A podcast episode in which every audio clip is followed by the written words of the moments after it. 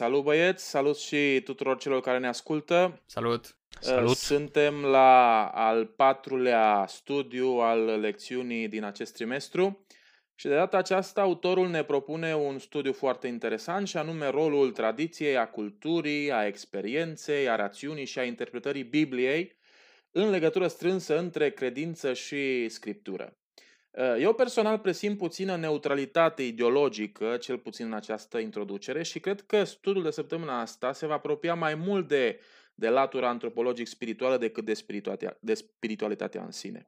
Cred că sunteți de acord cu mine că omul sfințește locul, însă de data aceasta o să întoarcem sensul acestui proverb și o să discutăm din perspectiva că locul îl influențează pe om. Uh, Sâmbătă autorul ne propune uh, o întrebare.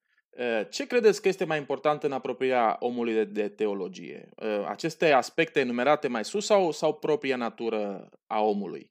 Adică există ceva în noi care ne cheamă de o manieră naturală către transcendent? Cine dorește să spargă gheața? Eu sunt uh, de acord cu autorul în uh, privința subîmpărțirii de sâmbătă. Cred că afirmă niște lucruri evidente. Tradiția, cultura, experiența, rațiunea, textele sacre în privința creștinismului, Biblia, fac parte din, uh, din ceea ce numim uh, spiritualitate, religie, etc. Și dacă vrei să, să mai adăugăm încă un concept, cum îl numești tu, chemarea către, către transcendent, uh, eu cred că există, sigur. Și uh, pentru a-ți răspunde la, la întrebare o să citesc din Eliade o explicație scurtă care mi se pare foarte potrivită. Sacrul este un element în structura conștiinței și nu un stadiu în istoria acestei conștiințe. La nivelurile cele mai arhaice ale culturii, a trăi ca ființă umană este în sine un act religios, căci alimentația, viața sexuală și munca au o valoare sacramentală. Altfel spus, a fi sau mai degrabă a deveni om înseamnă a fi religios. Deci putem numi acea chemare către transcendent ceea ce Eliade numește religiozitate sau sacru ca element al structurii conștiinței uh, omului, care se poate manifesta în forme diferite de-a lungul istoriei, dar care în realitate rămâne același în, în esență. Și din acest punct de vedere uh, sunt de acord cu afirmația aceea că nu există ateu autentic, dar uh, nu în sensul că până la urmă orice ateu, chiar dacă nu recunoaște, crede de fapt în Dumnezeu, ci în sensul că oricine cu o minte sănătoasă, să spunem așa, între ghilimele, um, va avea aspirații către ceva mai bun, mai înalt, idealuri și va, va căuta să ofere întotdeauna un sens a tot ceea ce face.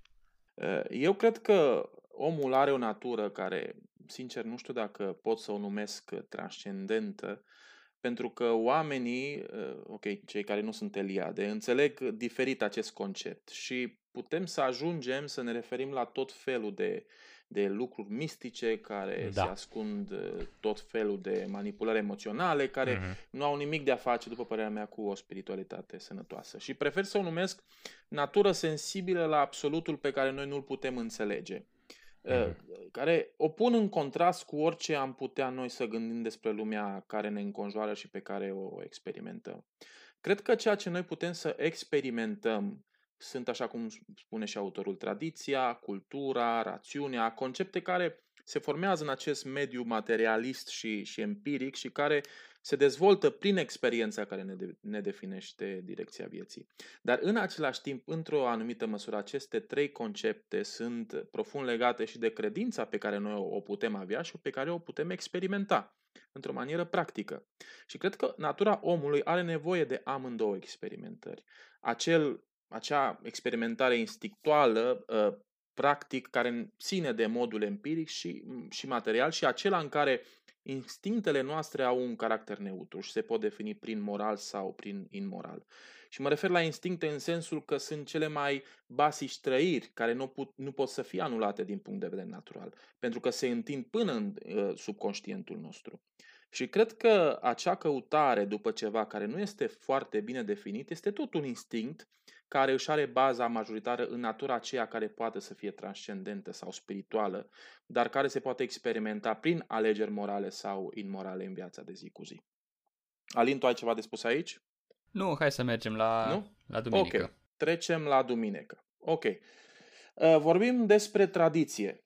Uh, autorul ne spune că tradiția nu este un lucru rău, dându-i un sens originar în instinctul de conservare care este relaționat cu ceea ce suntem noi de la începutul experienței noastre vitale. Uh, cum ați definit tradiția în relația cu religia? Când poate să fie tradiția o piedică și când un, un ajutor în relația cu religia? Cine dorește? Eu cred că este destul de simplu de observat. Ehm, tradiția are o, o latură pozitivă, așa cum foarte bine identifică autorul în text, ă, spunând că oferă acțiunilor care se repetă o anumită rutină și structură și ne poate ajuta să rămânem conectați la, la origini. Sunt foarte de acord cu această afirmație și, bineînțeles, în același timp, tradiția poate fi și negativă atunci când devii excesiv de, de rigid și sub nicio formă nu ești dispus să schimbi, să modifici, să adaptezi, pentru că această tradiție în sine devine un absolut. Nu mai este ă, structura aceea despre care vorbește autorul, ci se transformă într-un scop în sine însăși. Și uh, cred că în același timp trebuie să fim conștienți că e foarte ușor să îi acuzăm pe uh, iudei, de exemplu, că țineau la spălatul pe mâini. Dar să, să ne gândim câtă polemică se creează în, într-o comunitate, în comunitățile oricăruia dintre noi, uh, când se propun, eu știu, ceva modificări în privința efectuării diferitelor ceremonii și sau servicii divine. Țin minte când am uh, citit, uh, când am citit prima dată un text care privea Biblia dintr-o perspectivă istorico-critică. Era o carte destul de scurtă ce expunea expunea originea și evoluția conceptului de diavol de-a lungul Bibliei. Ceea ce am înțelege ca e, revelație progresivă, dacă vreți uh-huh. să o mhm. vedem așa. Uh-huh. Dar la început citeam cartea aia și eram incapabil să o înțeleg, deoarece pleca de la niște premize care mi erau nefamiliare și folosea metode pe care eu nu le înțelegeam. Și asta e pen- pentru că tradiția în care eu fusesem educat nu mă lăsa să înțeleg. Și e un efort enorm care trebuie să-l faci, să dai un pas în spate și să fii conștient de propria tradiție, de faptul că e o tradiție și că ăștia sunt oarecum ochelarii prin care privești și textul și realitatea. Deci uh, sunt de, sunt de acord cu ce spune autorul aici, că toate, cu toate că având în vedere, deci alte lucruri așa spuse prin studiu, probabil înțelegem uh, autorul și eu lucruri foarte diferite în privința la relația cea mai sănătoasă cu tradițiile fiecăruia și cum se pot compara între ele pentru a găsi un adevăr. Da. Ă, părerea mea este că și religia este, este și ea o tradiție, pentru că se perpetuează în timp și, și între generații. Și cred că partea discutabilă a tradiției este caracterizată de acea latură folositor sau nefolositor. Pentru că religia, ca orice alt act pe care omul îl experimentează practic și teoric, are propriile, are propriile ei reguli exprimate în ritualuri, poate chiar și în anumite mituri. Religia poate prezenta interfețe ale, ale realității care își au sensul doar în acea dimensiune religioasă în care ea se mișcă. Și cred că regulile care mai tot timpul ajung să fie tradițiile își au rostul lor într-un context foarte bine definit. Cred că credința, ca să poată să fie trăită într-o manieră religioasă, sănătoasă, trebuie să fie adaptabilă la om și la necesitățile omului. Dacă tradiția este o piedică în sensul acesta, atunci cred că trăirea religioasă va avea de suferit. Dacă regulile sunt mai maleabile, mai relaxate, cred că există punți de trecere de la o tradiție la alta, care poate să fie mai folositoare și mai, și mai eficientă.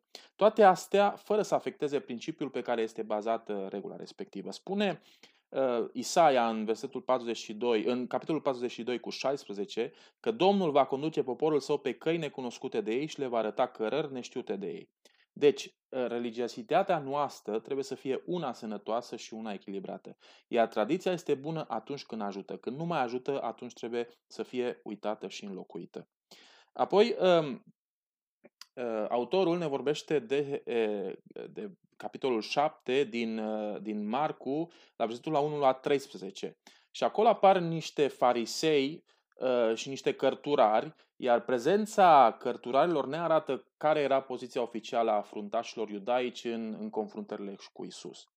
Din ceea ce știu, practica uh, spălării mâinilor, uh, uh, înainte de a lua masa la, la evrei, era obligatorie doar pentru preoți, doar pentru sacerdoți, cei care erau la templu. Însă este posibil ca această practică să se fie extins printre iudeii pioși, nu, ne, nu neapărat doar printre farisei. Și simt în, în, în atitudinea celor care acuză un reproș adus ucenicilor și un atac la incorectitudinea politică de care aceștia dădeau dovadă. Mă refer la ucenici. Nu trebuie să uităm uh, uh, că vorbim de niște timpuri în care religiozitatea era un puternic instrument al societății uh, iudaice, controlat de farisei, care încetul cu încetul și-au impus viziunea religioasă. Existau norme mundane care astăzi le-am definit ca fiind de bun simț și care au fost impuse populației prin, printr-o constrângere religioasă de cele mai multe ori. Iar baza reproșului lor se afla în textul din Exod 30 cu 19, în care spune că Aron și fiii, uh, fiii lui, um, fiii lui uh, vor trebui să se spele pe mâini și pe picioare în fiecare dimineață, înainte să servească în templu. În timp, acest ritual s-a impus tuturor cei care doreau să trăiască o religiozitate adevărată. Pe lângă asta, religia iudaică este plină de simbolisme, apa însemnând înțelepciunea torei, iar mâinile simbolizând lucrurile mundane sau cele lumești și interacțiunea cu ele. Exista o întreagă reglementare ale acestui ritual care a ajuns până în zilele noastre la cei care se doresc a fi evrei credincioși. Iar răspunsul lui Isus, departe de a fi o justificare, are de a face mult cu acuzația lor, pentru că considerau acel ritual adaptat pentru tot poporul ca pe o poruncă dată de Dumnezeu. Iar Hristos întoarce situația tot într-o manieră foarte rabinică și foarte fariseică uh-huh. și coboară acea tradiție la o învățătură omenească care nu are nicio latură sacă. Adică atacă simbolistica iudaică, arătându-le faptul că poți prin lucruri care le deci Dumnezeu, și aici intervine acel concept de corban, să dai dovadă de ipocrizie. Pentru că și obiceiul acela numit corban era tot un simbol al credincioșiei față de Dumnezeu, dar care intra în conflict direct cu porunca cincea, care în adevărat era o poruncă divină. Da. Uh-huh. Aș dori ca să trecem la următorul aspect. Dacă nu mai aveți uh, de spus aici nimic. Nu, mergem um, mai departe. Da, mergem mai departe. Ok. Autorul recunoaște că și apropierea de Biblie și maniera în care te apropii de Biblie poate să aibă uh, o consecință, ca și consecință o tradiție. Și nu cred că se referă la fundamentaliști ca metoda de interpretare, ci la o anumită tradiție spirituală definită într-o dogmă sau într-o doctrină. Vorbește chiar și de o credincioșie care se poate transforma în tradiție. Interesant. Eu cred că se gândește în primul rând la, la acele tradiții și la, și la acele ritualuri religioase care s-au generalizat în religiile istorice, mă refer la Biserica Catolică și la Biserica Ortodoxă. Ritualurile morților, lumina de Paște, acele manifestări religioase care uneori au o anumită bază laică sau poate chiar străină, păgână. Cum vezi, Demis, această problematică în, în Biserica creștină? Uh, eu cred că dacă ar trebui să analizăm fiecare aspect al, al doctrinei, al ceremoniei, al, al practicii bisericii și să le comparăm cu Biblia, uh, în primul rând am intrat într-o, într-o discuție fără, fără sfârșit. Și cred că, în al doilea rând, ne-am surprinde cât de, de puțin uh, scripturistice uh, pot fi majoritatea convingerilor și practicilor bisericii sau, sau cât de relativă este pretinsa bază uh, biblică în funcție de interpretarea fiecăruia sau, sau de valoarea pe care o dă fiecărui detaliu. Um, aș vrea să, să pun un exemplu și anume Sfânta Cină, care este probabil ritualul definitoriu al, al creștinismului. Textul ne spune doar că Isus, cu ocazia sărbătorii Paștelui Iudeu, s-a întâlnit cu ucenici într-o cameră de sus. Și aici nu știu dacă e vorba de faptul că era undeva la etaj sau... Uh, s-au spălat uh, pe picioare, a spălat ucenicii pe picioare, a frânt o pâine, au băut vin și Isus le-a spus să facă lucrul acesta spre pomenirea lui. Și acum pot să apară tot felul de, de întrebări. Cu ce frecvență, de exemplu, trebuie să facem uh, toate astea spre pomenirea lui Isus? numai de Paște, cum, a, cum au făcut ei, o, o dată pe săptămână, în fiecare zi, de patru ori pe an. După aia, în ce ordine? În Luca se amintește prima dată vinul și după pâinea. În Matei și în Marcu se amintește prima dată pâinea și după aceea vinul nu știu ce fel de vin, cât de fermentat era sau nu era deloc uh, fermentat, uh, cu un singur pahar sau cu mai multe pahare. Uh, ne spălăm și pe picioare sau nu e imprescindibil să ne spălăm pe picioare? Mă, mă amuză între ghilimele, de exemplu, că mormonii folosesc pur și simplu pâine de la supermarket și apă. Ehm, sau nu știu, cine poate să împartă pâinea și, și vinul? Oricine sau doar un grup așa restrâns de indivizi inițiați în un fel pentru, pentru așa ceva?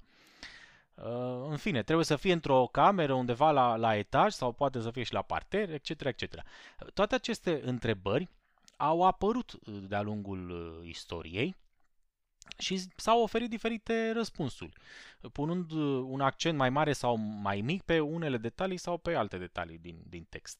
Dar realitatea este că textul pur și simplu nu ne va oferi niciodată un răspuns clar acestor întrebări.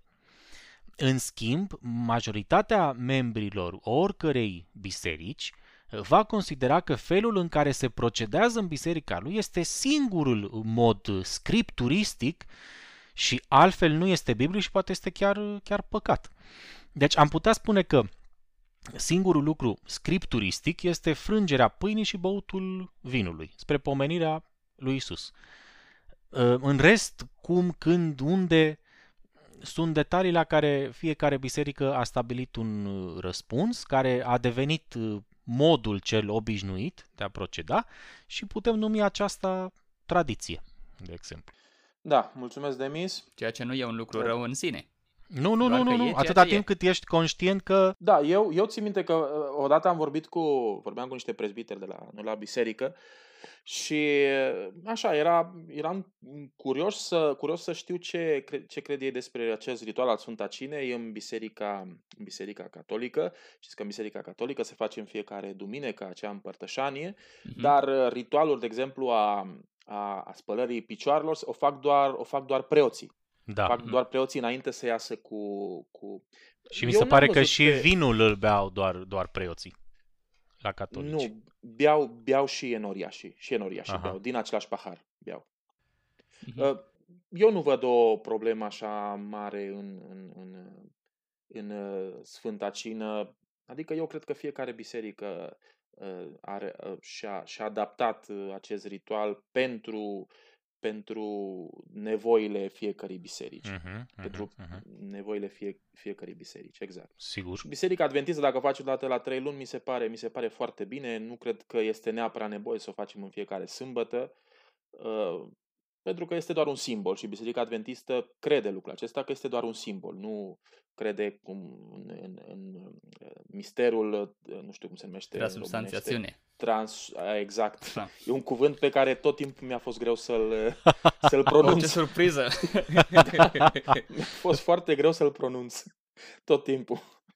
Da, și cred că e, din punctul acesta de vedere, Biserica Adventistă este destul de coerentă. Uh-huh. Haideți să trecem la la studiul de luni, vorbim despre, despre experiență și eu pornesc la definiția că experiența este acel aspect personal care ne definește în relație cu tot ce ne înconjoară și natura reacțiilor pe care le avem atunci când mediul ne obligă să acționăm.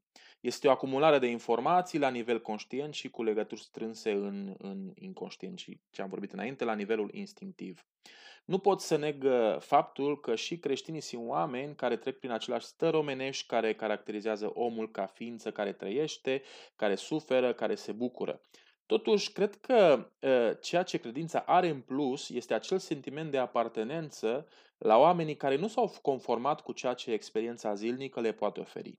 Cred că acceptarea unei experiențe vitale, singulare pe acest pământ este loabilă și este sinceră, dar în același timp cred că nu pierd nimic dacă în căutarea mea după ceea ce nu cunosc, gândul meu este același ca a, a celui care a scris psalmul, cred că este psalmul 12, sufletul meu este dor de acel Dumnezeu viu. Eu cred că sunt, eu sunt viu, iar viața cheamă la viață. Deci suntem datori cu moarte, așa cum spune în Evrei, cred că versetul 5, dar numai atât. dar numai atât. Uh, după numai Dumnezeu știe. Um, autorul spune că experiențele nu sunt sigure și sunt de acord cu el în măsura în care ne bazăm doar pe experiențele noastre. Și asta pentru că experiența fără dimensiunea ei transcendentă, după părerea mea, își pierde nuanța morală. Știu că de aici cineva va fi, nu va fi de acord cu această, cu această afirmație. Um, uh, se poate trece experiența prin, prin filtrul cuvântului lui Dumnezeu, este experiența autorilor cărților Bibliei definitorie pentru credința noastră? În ce măsură credeți că trebuie acceptată concluzia la care ajunge textul din perspectiva experienței autorilor? Alin? E, da, vreau să spun că acum vreo 20 și ceva de ani, cândva în anii 90, dacă nu mă înșel, undeva prin New York, niște evrei au decis că un rabin de vreo 90 de ani era Mesia. E, nu e o mare surpriză, deci evrei din când în când îi apucă să mai numească câte un Mesia și da, au o întreagă istorie, tot numind Mesia.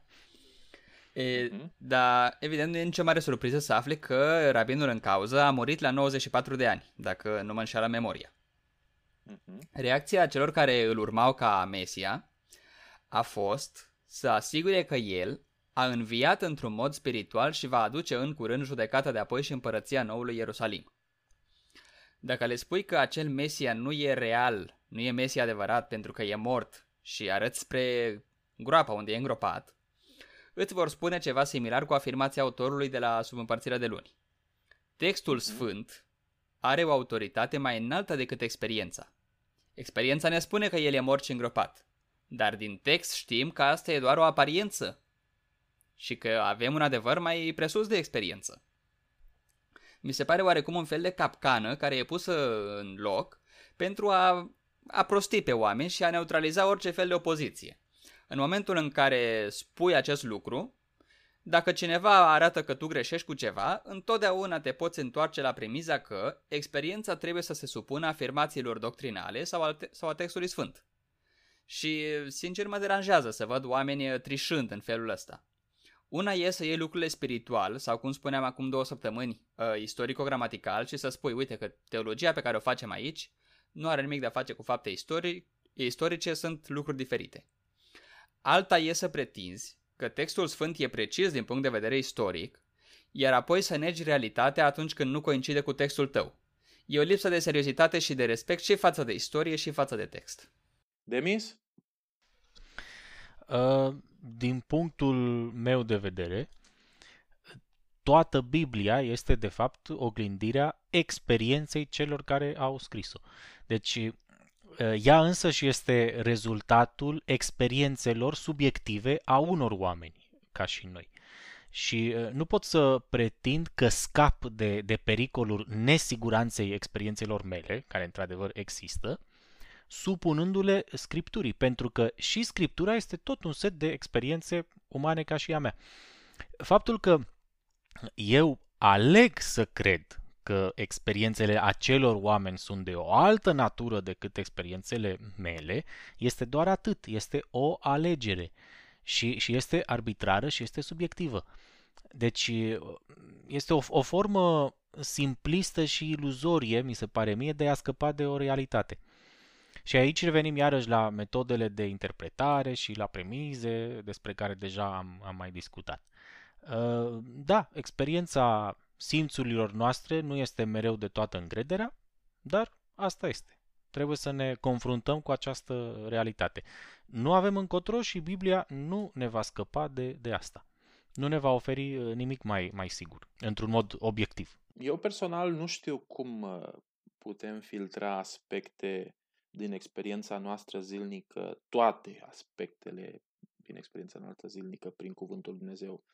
Ă, totuși, cred că pentru un creștin cuvântul are importanță și tot timpul va exista o coeziune între, între realitatea experienței și dimensiunea cuvântului.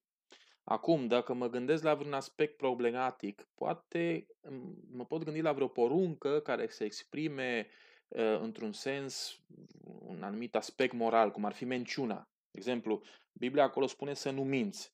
Nu spune că ai voie să minți în anumite situații și în anumite situații nu ai voie să minți. Ă, este păcat să minți? Da, eu sunt de acord că e păcat, dar în orice situație este păcat să minți? Nu știu. Uh-huh. Pentru a-ți salvea viața este păcat să minți? uh, sau pentru a salva viața unui copil este păcat să minți, uh, sau uh, acolo spune să nu mănânci porc, un adventist poate să mănânce porc pentru a salva viața. Cred că aici ar putea să existe vreo problematică dacă nu înțelegem bine aspectul legilor lui Dumnezeu date, date lui Moise pe Sinai. Ok, mergem la studiul de marți și vom vorbi despre cultură. După mine, atunci când vorbim de cultură, trebuie să vorbim neapărat de civilizație, pentru că sunt strâns legate una de alta, dezvoltându-se paralel una cu alta. Lecțiunea ne spune că noi nu suntem mai buni decât cei cărora le-au fost dat prima dată Scriptura. Și vreau să mhm. răspund la, la, acest, la, la această provocare pe care ne oferă autorul. Eu personal nu sunt de acord, pentru că din punct de vedere cultural suntem mai avansați, pentru că da. ce avem astăzi este ceea ce ei ne-au lăsat, acei autori ne-au lăsat și nu doar ei, și cei pe care îi avem înaintea noastră, cu câteva generații sau cu o generație înaintea noastră. Apoi avem derivatele acelei culturi mai vechi. Din, din punctul acesta de vedere, suntem, eu cred că suntem toți niște conservatori, pentru că menținem, menținem o anumită schemă culturală care vine din trecut. Dar uh, cred că Dumnezeu, dacă este Dumnezeu, trebuie să se descopere și astăzi, chiar dacă baza și schema spirituală este Scriptura. Asta nu înseamnă că, virgulă, credința mea este o credință dirijată, cum era pe vremea lui Moise, de exemplu, ci este o credință căutată, o credință realizată și trăită de toți cei care, care doresc asta. Eu aici văd legătura între cuvânt și cultură. Cuvântul care este atemporal și cultura care favorizează cuvântul pentru că este o derivată din cuvânt. Voi cum vedeți această legătură între cuvântul lui Dumnezeu și cultura?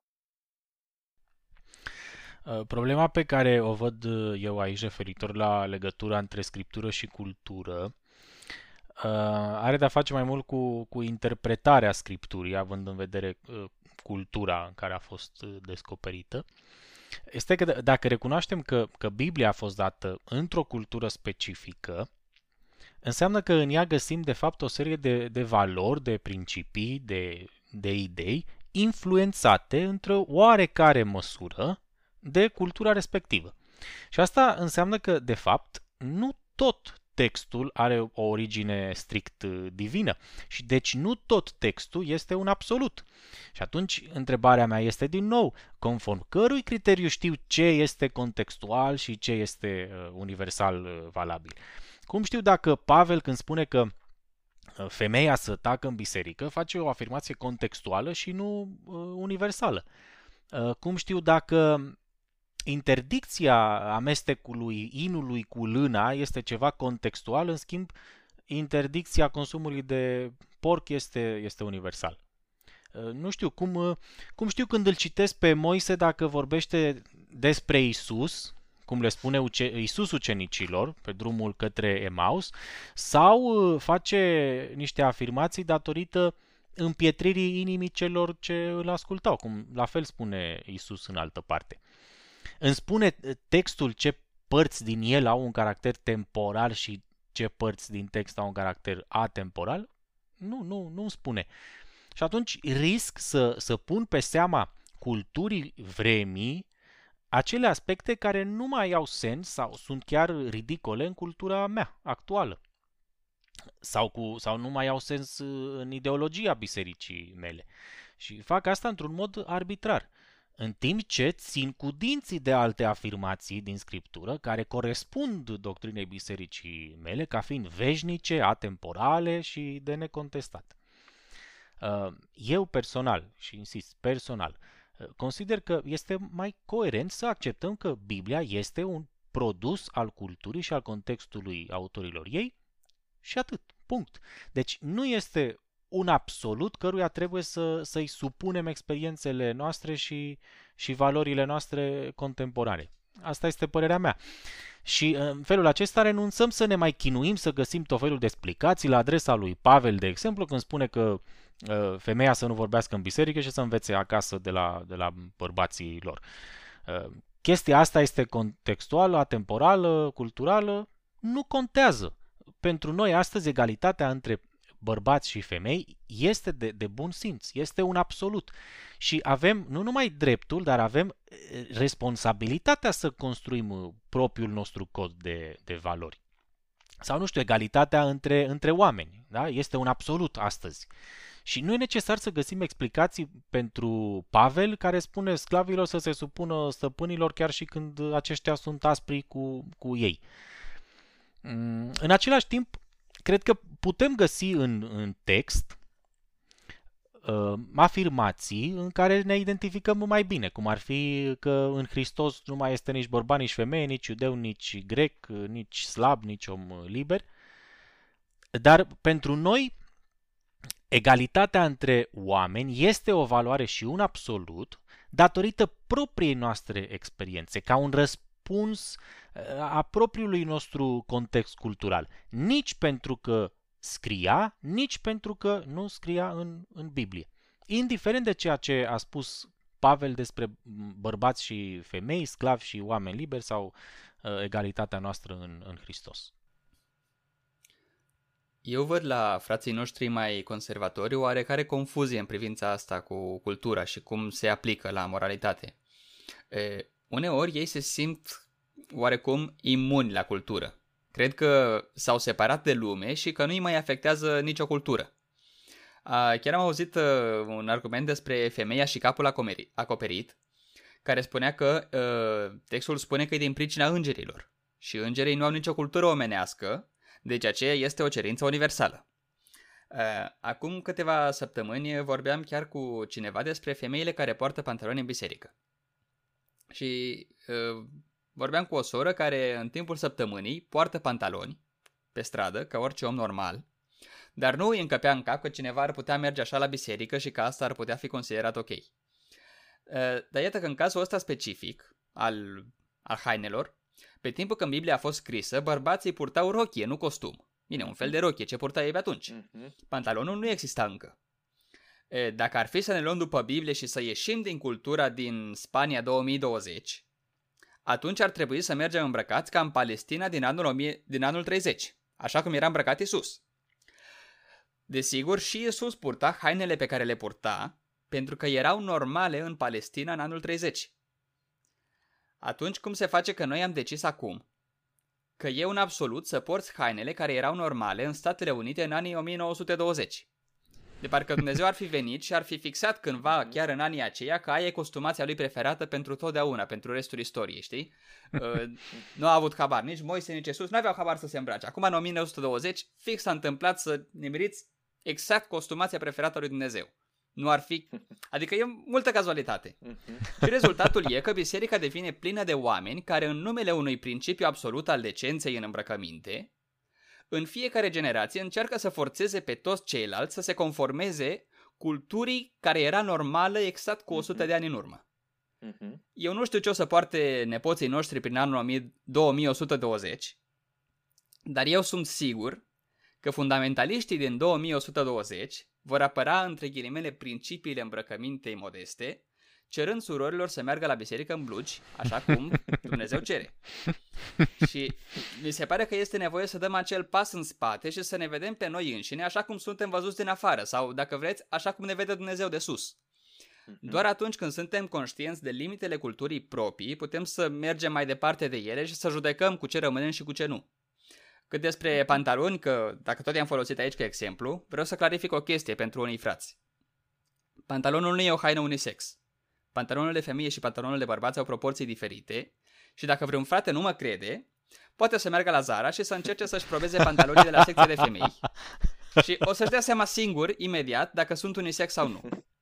Apoi, dacă un pantalon anume e mai elegant sau mai neelegant pentru o situație cum e mersul la biserică, asta deja e o discuție mai subiectivă și, după cum spuneam, depinde foarte mult de standardele unei culturi în privința asta și de cum înțelege o cultură conceptul ăsta de elegant, neelegant, adecvat, neadecvat. Cred că la adventiști, și nu doar la adventiști, dar ne referim la adventiști pentru că facem parte din această biserică, cred că este o problematică uh, tradițională deja chestia asta cu pantalonul și mai ales la români. Nu, nu văd eu la adventiștii spanioli o problemă atât de, atât de mare. Adică nu, nu, nu văd deloc. Uh, și cred că ar trebui să, să luăm în serios uh, uh, problemele care se ridică atunci când vorbim despre, despre pantaloni, la fe- uh, pantaloni, uh, fustă. Sora White uh, spunea că uh, o femeie trebuie să fie decentă și nu spunea doar de o femeie și a, a, a transmis bisericii că oamenii, membrii trebuie să fie echilibrați din toate punctele de vedere. Și cred că și aici trebuie să, trebuie să uh, privim mai mult către decență și către echilibru în sănătatea vestimentară. Ok, haideți să trecem la textul din 1 Ioan pe care ne-l propune autorul, 1 Ioan 2, eh, capitolul 2, la versetul 15 la 17. La ce, ce credeți, la ce se referă aici eh, apostolul Ioan? Um, și ce credeți că eh, este contrarul la lucrurile din lume? Aspecte culturale care sunt în opoziție cu credința, cum, cum reacționăm atunci când anumite aspecte culturale vin în opoziție cu credința? Bine, hai să citim versetul întâi, ca să da, fim da. siguri că știm despre ce vorbim. Da. Spune, nu iubiți lumea, nici lucrurile din lume. Dacă iubește cineva lumea, dragostea tatălui nu este în el. Căci mhm. tot ce este în lume, pofta firii pământești, pofta ochilor și lăudăroșia vieții, nu este de la tatăl, ci din lume. Și lumea și pofta ei trec, dar cine face voia lui Dumnezeu rămâne în veac. Mhm. Eu aș mai adăuga uh, un alt uh, text care mi se pare fantastic și anume capitolul 12 din, din Romani. Nu îl citim acum tot, că e destul de lung, fiecare la, la el acasă. Um, dacă cineva crede că, că se deosebește de lume pentru că, de exemplu, acum suntem de Paște, da? și nu înroșește ouă de Paște, sau nu împodobește pomul de Crăciun, sau nu poartă niște, niște cercei, uh, Uh, eu cred că se înșală. Uh, chipul veacului acesta, cum spune în uh, Roman 12, sau lumea din, din Ioan, cred că este ceva mult mai profund și deosebirea de această lume este un, un standard mult mai înalt și mai greu de ajuns decât aceste amănunte atât de superficiale. Din Ioan eu înțeleg că lumea înseamnă o atitudine superficială, care caută așa la fața omului, la ce are, cu ce se îmbracă, cu ce ne mai lăudăm, ce ne-am mai cumpărat nou, cât ne-a costat. Adică această atitudine materialistă care parcă are mereu nevoia să, să iasă în evidență pentru a se simți bine, prin ceva superficial și, și material. De asemenea, uh, văd o, o, o oarecare delăsare. Deci, un om care nu este în stare să, să urmeze un regim alimentar, o rutină sportivă, un orar, o, o disciplină oarecare, care foarte ușor cedează în fața poftei, în fața leneviei, etc. Și, în ultimul rând, văd, mai ales în Roman 12, suntem încurajați să fim realiști față de noi înșine, să, să ne cunoaștem talentele, uh, dar în același timp și limitele și lipsurile și, și să ne comportăm uh, ca atare. Spune Roman 12, spune Pavel, eu spun fiecăruia dintre voi să nu aibă despre sine o părere mai înaltă decât se cuvine, ci să aibă simțiri cumpătate despre sine.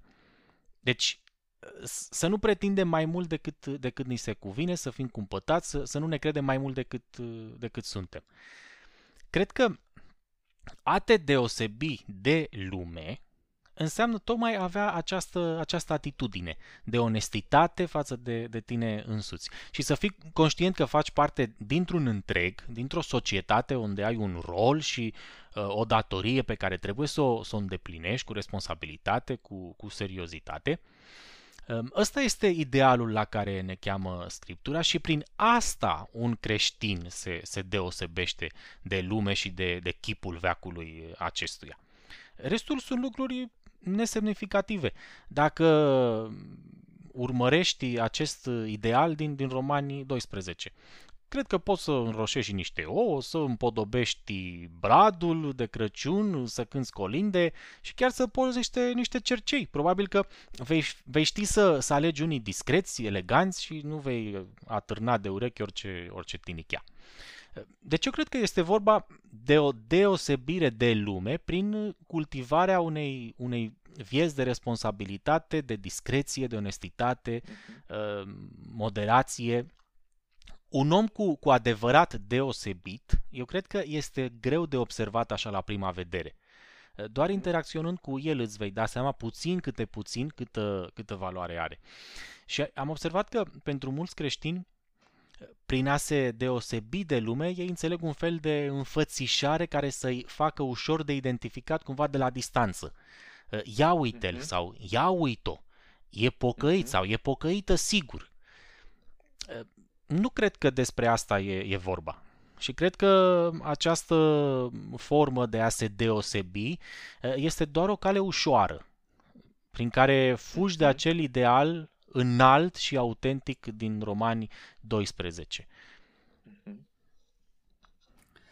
Cineva făcea observația în aceeași linie de gândire că atunci când un cuplu devine adventist în România, se vede cel mai mult pe corpul femeii. Ea pierde inele, brățări, lănțișoare, cercei. Bărbatul, în schimb, cel mult adaugă o cravată. Un element decorativ și fără nicio utilitate. E, cumva, în uh, logica asta adventistă, mai ales în România, niște cercei micuți de 10 euro, de la Felio sau de unde or fi, uh, sunt o bijuterie. Dar o cravată de 20 de euro de la Sara e o marcă a smereniei și a modestiei în îmbrăcăminte. Pentru că, na, o cravată bună, dacă ar fi să iei o cravată bună să te dai mare, te costă cel puțin 50 de euro. Există așa ceva? Cravată de 50 de euro? Du-te la corte englez și vezi.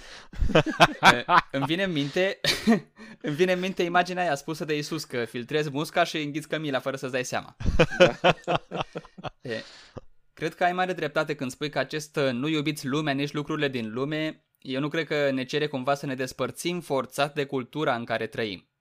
E, vedeți, chestia e că orice cultură e foarte greu de definit. E, pentru asta antropologii au limbajul lor tehnic care oamenii normali nu înțelegem.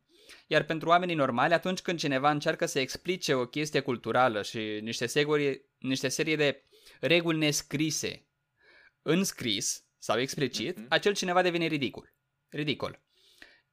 Este un comediant uh, care are foarte mult succes, Larry David, care are un serial de vreo 15 sezoane sau 20 câte ori o fi având, în care miezul serialului e că el, personajul principal, nu acceptă să tacă despre reguli nespuse, ci le verbalizează.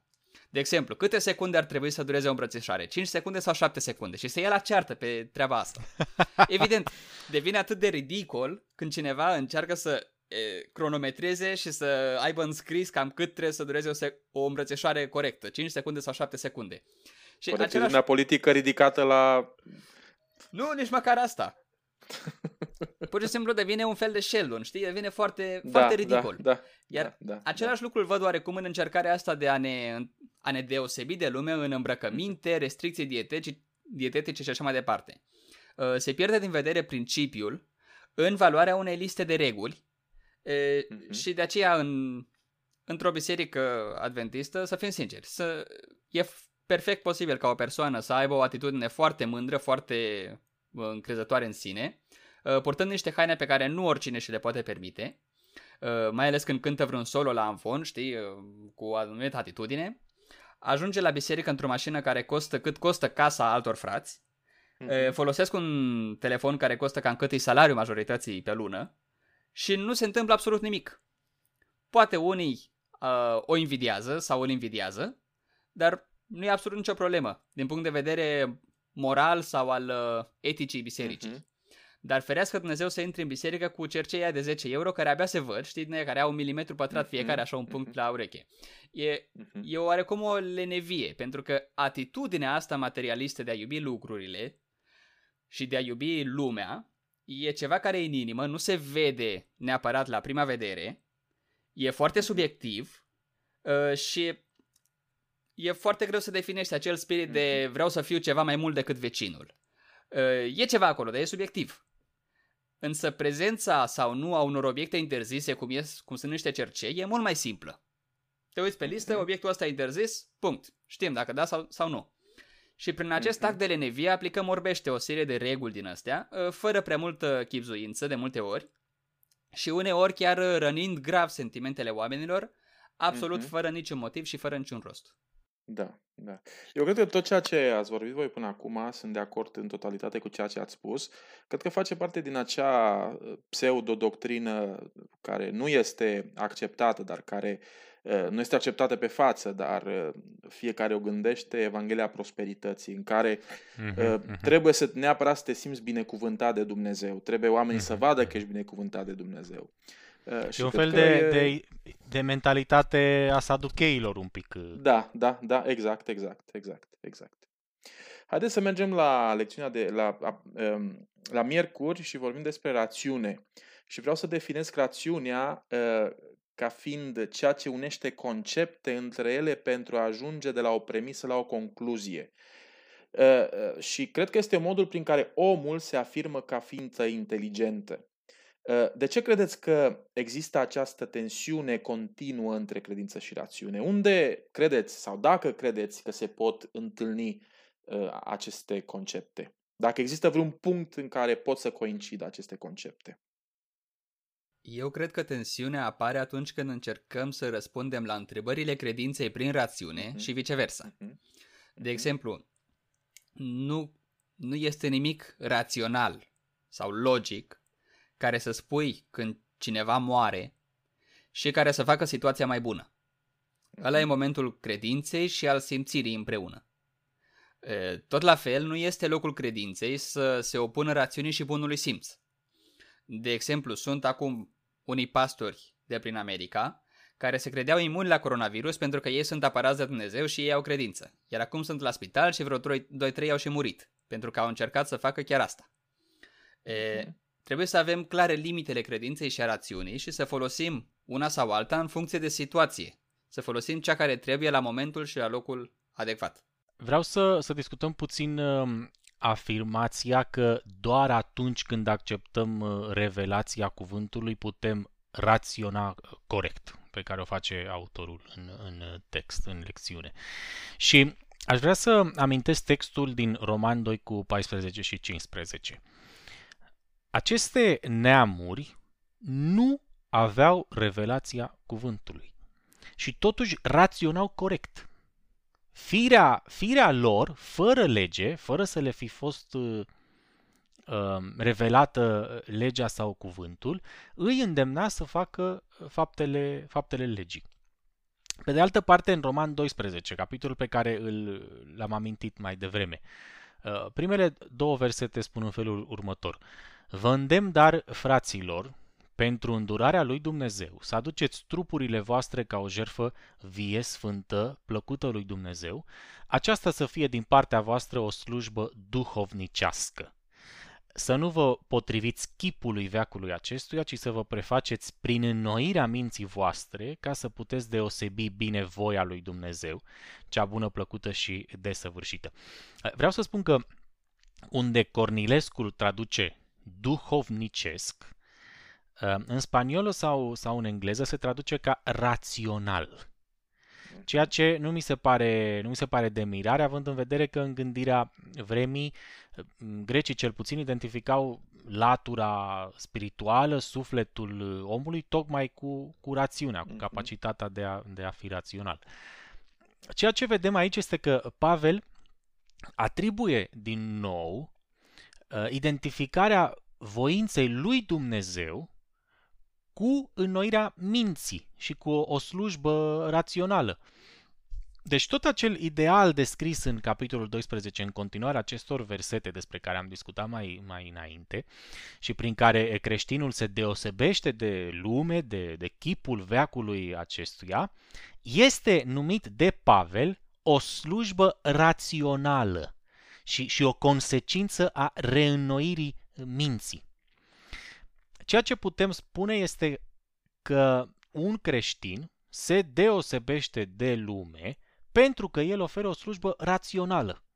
Își, își întemeiază valorile și convingerile pe o, pe o reînnoire a minții, pe o deprindere a, a judecății prin întrebuințare, cum spune Evrei 5 cu 14.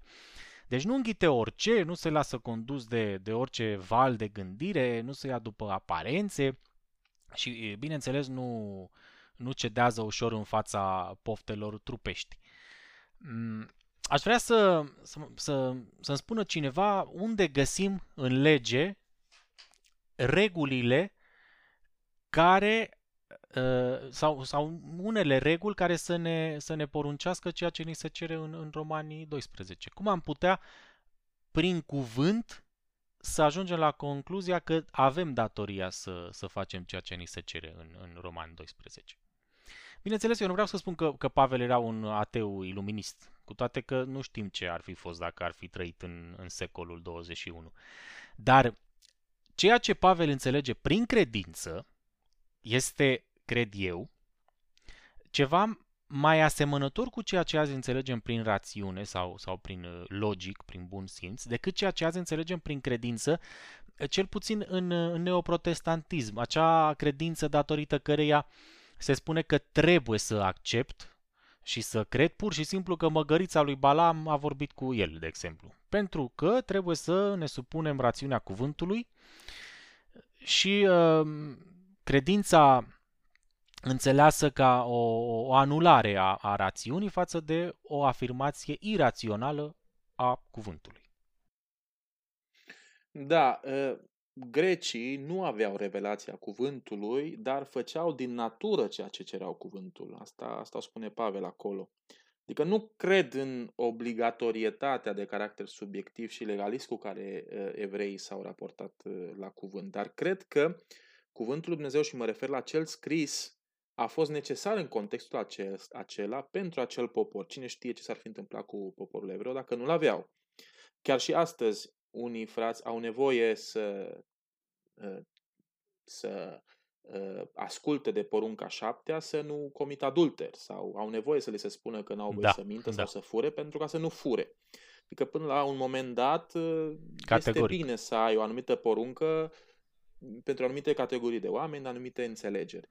Uh, Pavel uh-huh. citează poeți greci pentru a demonstra atenienilor faptul că și grecii susțineau creația și relația între creator și Dumnezeu.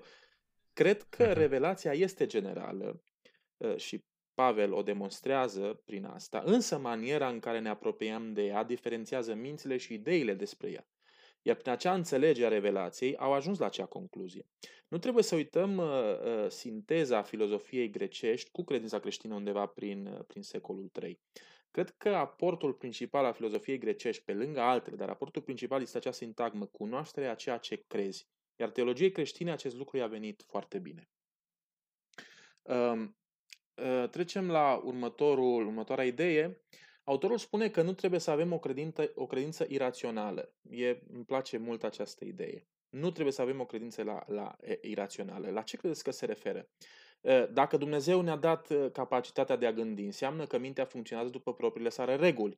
Pot acele reguli să intre în contradicție cu ceea ce cuvântul, așa cum autorul definește, spune? Sau poate rațiunea să rămână la fel odată la întâlnirea cu premisele credinței? Demis? Eu nu cred că există o credință irațională. Credința este ceva foarte, foarte nobil, este ceva foarte uman, este ceva natural, este un aspect uh, intrinsec al uh, structurii conștiinței noastre, cum spunea uh, Eliade despre, despre sacru. O credință irațională este pur și simplu ignoranță, prostie chiar, este o încăpățânare în fața dovezilor și a evidențelor. Uh, sau poate fi și așa un fel de, de dogmatism care refuză orice fel de revizuire a, a propriilor convingeri. În această subîmpărțire ni se oferă exemplul lui, lui Jefferson. Um, minunile lui Isus depășeau capacitatea de, de gândire a lui Jefferson și el a decis pur și simplu să le șteargă din Biblia lui. Um, minunile nu depășesc capacitatea de, de gândire.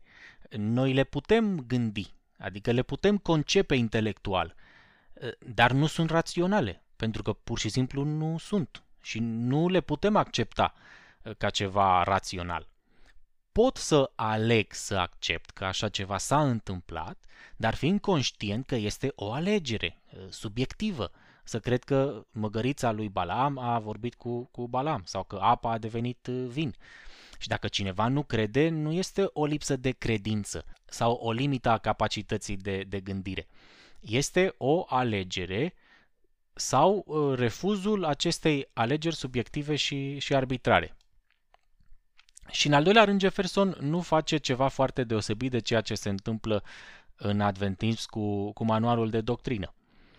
Ehm, în acest manual nu se insistă foarte mult pe Coloseni 2 cu 16, pe Romani 14, uh, Evrei 4, să nu mai vorbim de 1 Petru 3 și, și 4. Ehm, în schimb, se, se va insista mult pe alte texte, cum ar fi Ezechiel 9 cu 5, și cât de clar este acest verset și cum trebuie să subordonăm, nu știu de ce, restul versetelor mai puțin clare în privința asta sau aparent contradictorii chiar, acestui text. Jefferson, Jefferson făcea și el ceva asemănător. Textele din Biblie care nu se potrivesc ideologiei mele, pur și simplu le, le elimin și rămân cu cele care corespund mentalității iluministe și deiste din, din, epo- din epoca lui. În schimb, Jefferson, spre deosebire de un neoprotestant în general, nu pretinde că își bazează ideologia pe toată Biblia sau că toată Biblia îi susține doctrina uh, lui. Acum, cu timpul, am învățat că nu e nicio problemă dacă Biblia afirmă lucruri iraționale sau contradictorii despre un subiect anume. Uh, cum ar fi starea omului după, după moarte. Ăsta este farmecul ei. Și uh, nu îi scade din, din relevanța pe care o are, numai că nu trebuie să ceri textului ceea ce pur și simplu nu îți oferă.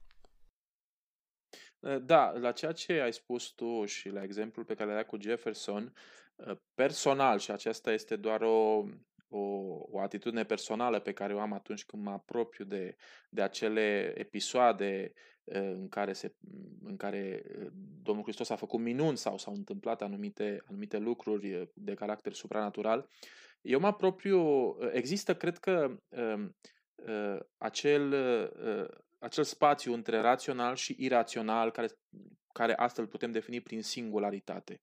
Adică, eu cred că este maniera cea mai, cea mai sinceră în care să Ehm, să te apropii de acel, de acel eh, lucru, de acel eh, fapt prin care, prin care să-l poți accepta, dar în același timp să, să spui că nu știi ce s-a întâmplat acolo, dar, în ace- dar să-l poți accepta. Eu iau minunile lui, lui Isus le iau ca pe o singularitate în, în istorie, nimic mai mult. Uh-huh. Uh, trecem la, la lecțiunea de joi, uh, vorbim despre Biblie. Ă, și nu o să dăm o definiție a Bibliei, dar cred că ă, toții suntem de acord că este o carte care vorbește despre ea ca fiind inspirată. Iar lucrul acesta a influențat peste epoci, ă, societăți și culturi întregi. Adică aici nu înțelege autorul în multe din concluziile sale, pentru că cel puțin până la epoca modernă, în secolul 20, Biblia a modelat culturi și societăți, fiind într-un mod indirect ghidul moral al societății moderne. Până acum în, în Statele Unite, atunci când la tribunal ești chemat uh, să dai mărturie, ești chemat ca martor, Biblia este cea care confirmă veracitatea mărturile tale, mărturiei tale. Îns, ă, ă, încă este considerată importantă ca nucleu care unește din punct de vedere moral și etic acea societate americană. Poate Biblia să fie autoritate? În ce sens? Doar într-un sens spiritual, Demis? Eu sunt de acord cu, cu tine în sensul că societatea occidentală a încercat să-și modeleze morala după, după Biblie până când s-a dat bătută. Și nu, nu pentru că dintr-o dată nu am mai acceptat să ne supunem în altului standard moral biblic, ci pentru că am înțeles că pur și simplu nu găsim un ghid moral uniform și, și coerent pe care să-l putem urma întotdeauna. Um, cu aceeași Biblie în mână, unii americani susțineau sclavia și alții se împotriveau pe baza Bibliei. Biblia a fost Uh, unul dintre elementele fundamentale, uh, unul dintre cele mai importante probabil, dar nu, nu singurul. Au existat și uh, elemente clasice, greco-romane, orientale, iraniene, altele de origine păgână, germanică, etc. Și toate au încercat să fie amestecate într-un întreg cu o pretinsă bază biblică. Eu cred că Biblia nu poate să fie o, o autoritate. Ca să fie o autoritate ar trebui să conțină un mesaj uniform și, și coerent. Ar trebui să, să fie un text clar, ca așa, ca un manual de, de instrucțiuni a unui electrodomestic.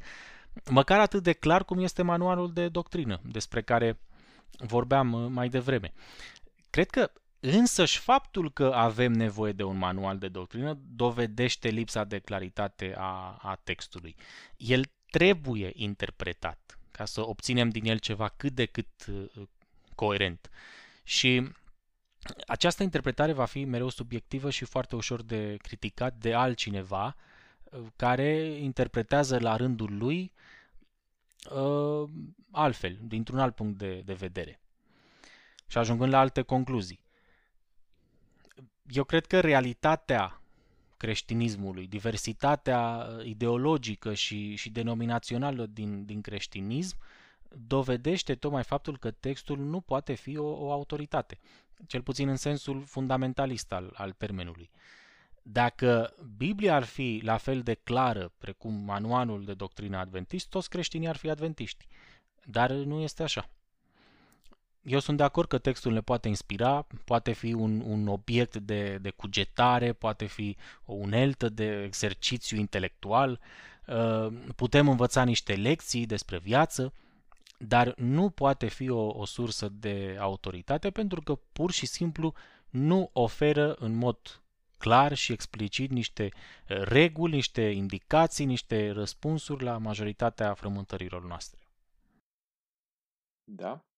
Vreau să fac un mic comentariu aici Da. uh, despre perspectiva care am auzit-o curând a cuiva care citea pentru prima dată Biblia și care ajungea la, uh, la Exod, la construirea templului.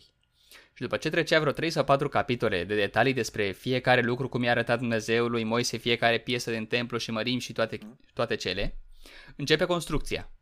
Și în următoarele 3 sau 4 capitole se repete exact aceleași detalii, toate, dar în loc de fă așa, spunând și au făcut așa. Și au făcut cu tare lucru de mărimea cu tare și nu știu cât și nu știu cum. Dar băi, atât de important era să spui lucrurile astea, puteai să spui doar și au construit pe toate așa cum le-a spus Domnul.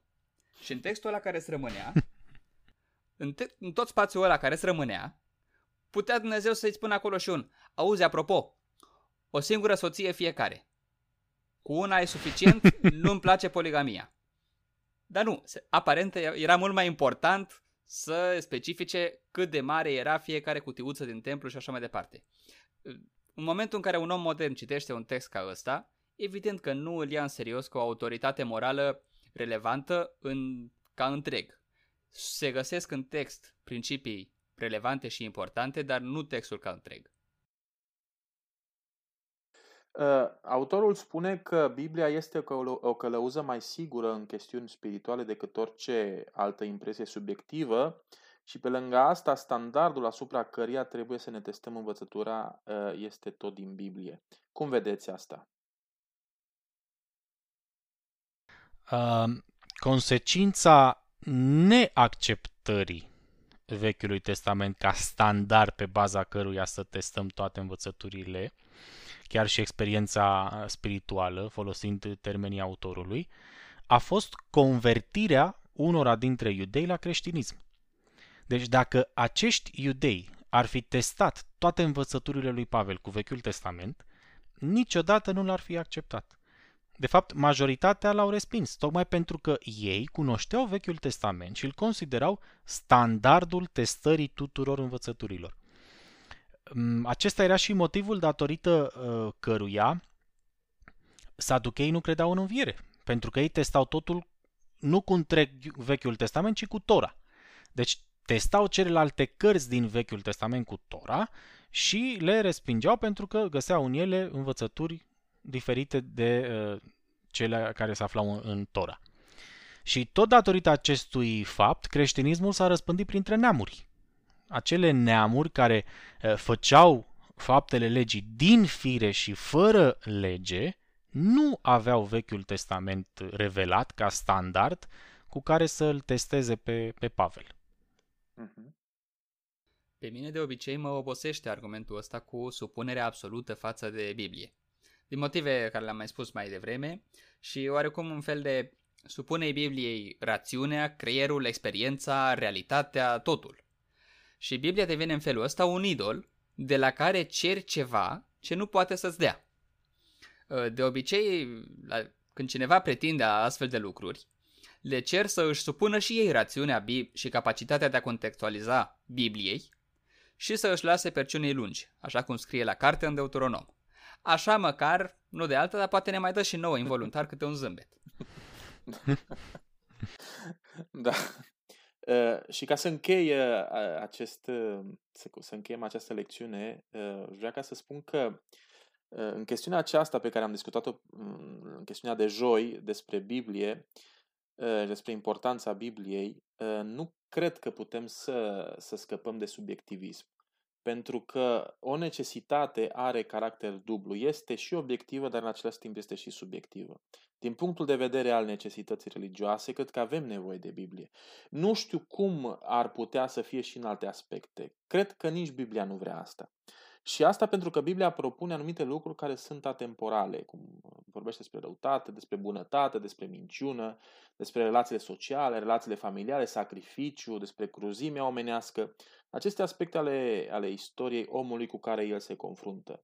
Și concluzia pe care Biblia o aduce este, după părerea mea, după ce prezintă toate aceste, toate aceste lucruri, fără să se ascundă sau să, să, să, spele, să spele fața, nu? Este că omul este cauza, dar este și rezolvarea acestor probleme. Iar deasupra se află Dumnezeu ca și garant al acelor aspecte la care omul nu poate ajunge decât prin credință și în practică printr-o judecată morală, uh, ceea ce vorbește Pavel. Și asta spune în fond uh, Pavel în Roman 5. Și cred că responsabilitatea omului nu se termină acolo unde începe lucrarea Dumnezeu, în el, adică în om, ci cred că omul, dar nu pentru Dumnezeu, ci pentru el însăși, își este dator cu o demonstrație de, de o trăire adevărată. Cred că la asta trebuie să ajungem și, și acesta este idealul. Vă spun la revedere băieți și ne vedem săptămâna viitoare. Seară faină! La revedere!